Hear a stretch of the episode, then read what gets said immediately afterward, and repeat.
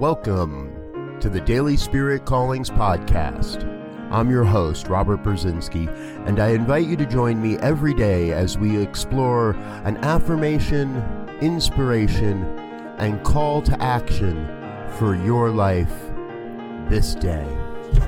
And here is your Daily Spirit Calling for March 1st, 2021. I am a perfect expression of the One.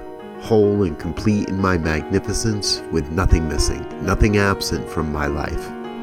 I gloriously share my light so others may see and be inspired to shine their light as well. Yes, you are a perfectly complete expression of divine truth. There is a power in your word to create the experiences of your life. Choose your words wisely, for you are always radiating a vibration into the world, and that vibration returns to you tenfold. Today, you are called to radiate more of what you wish to experience in your life into the world. Be the vibrations of love and peace and light and truth you wish to see in the world. Thank you for listening to Daily Spirit Callings. If you found value in this program, please share it with your friends.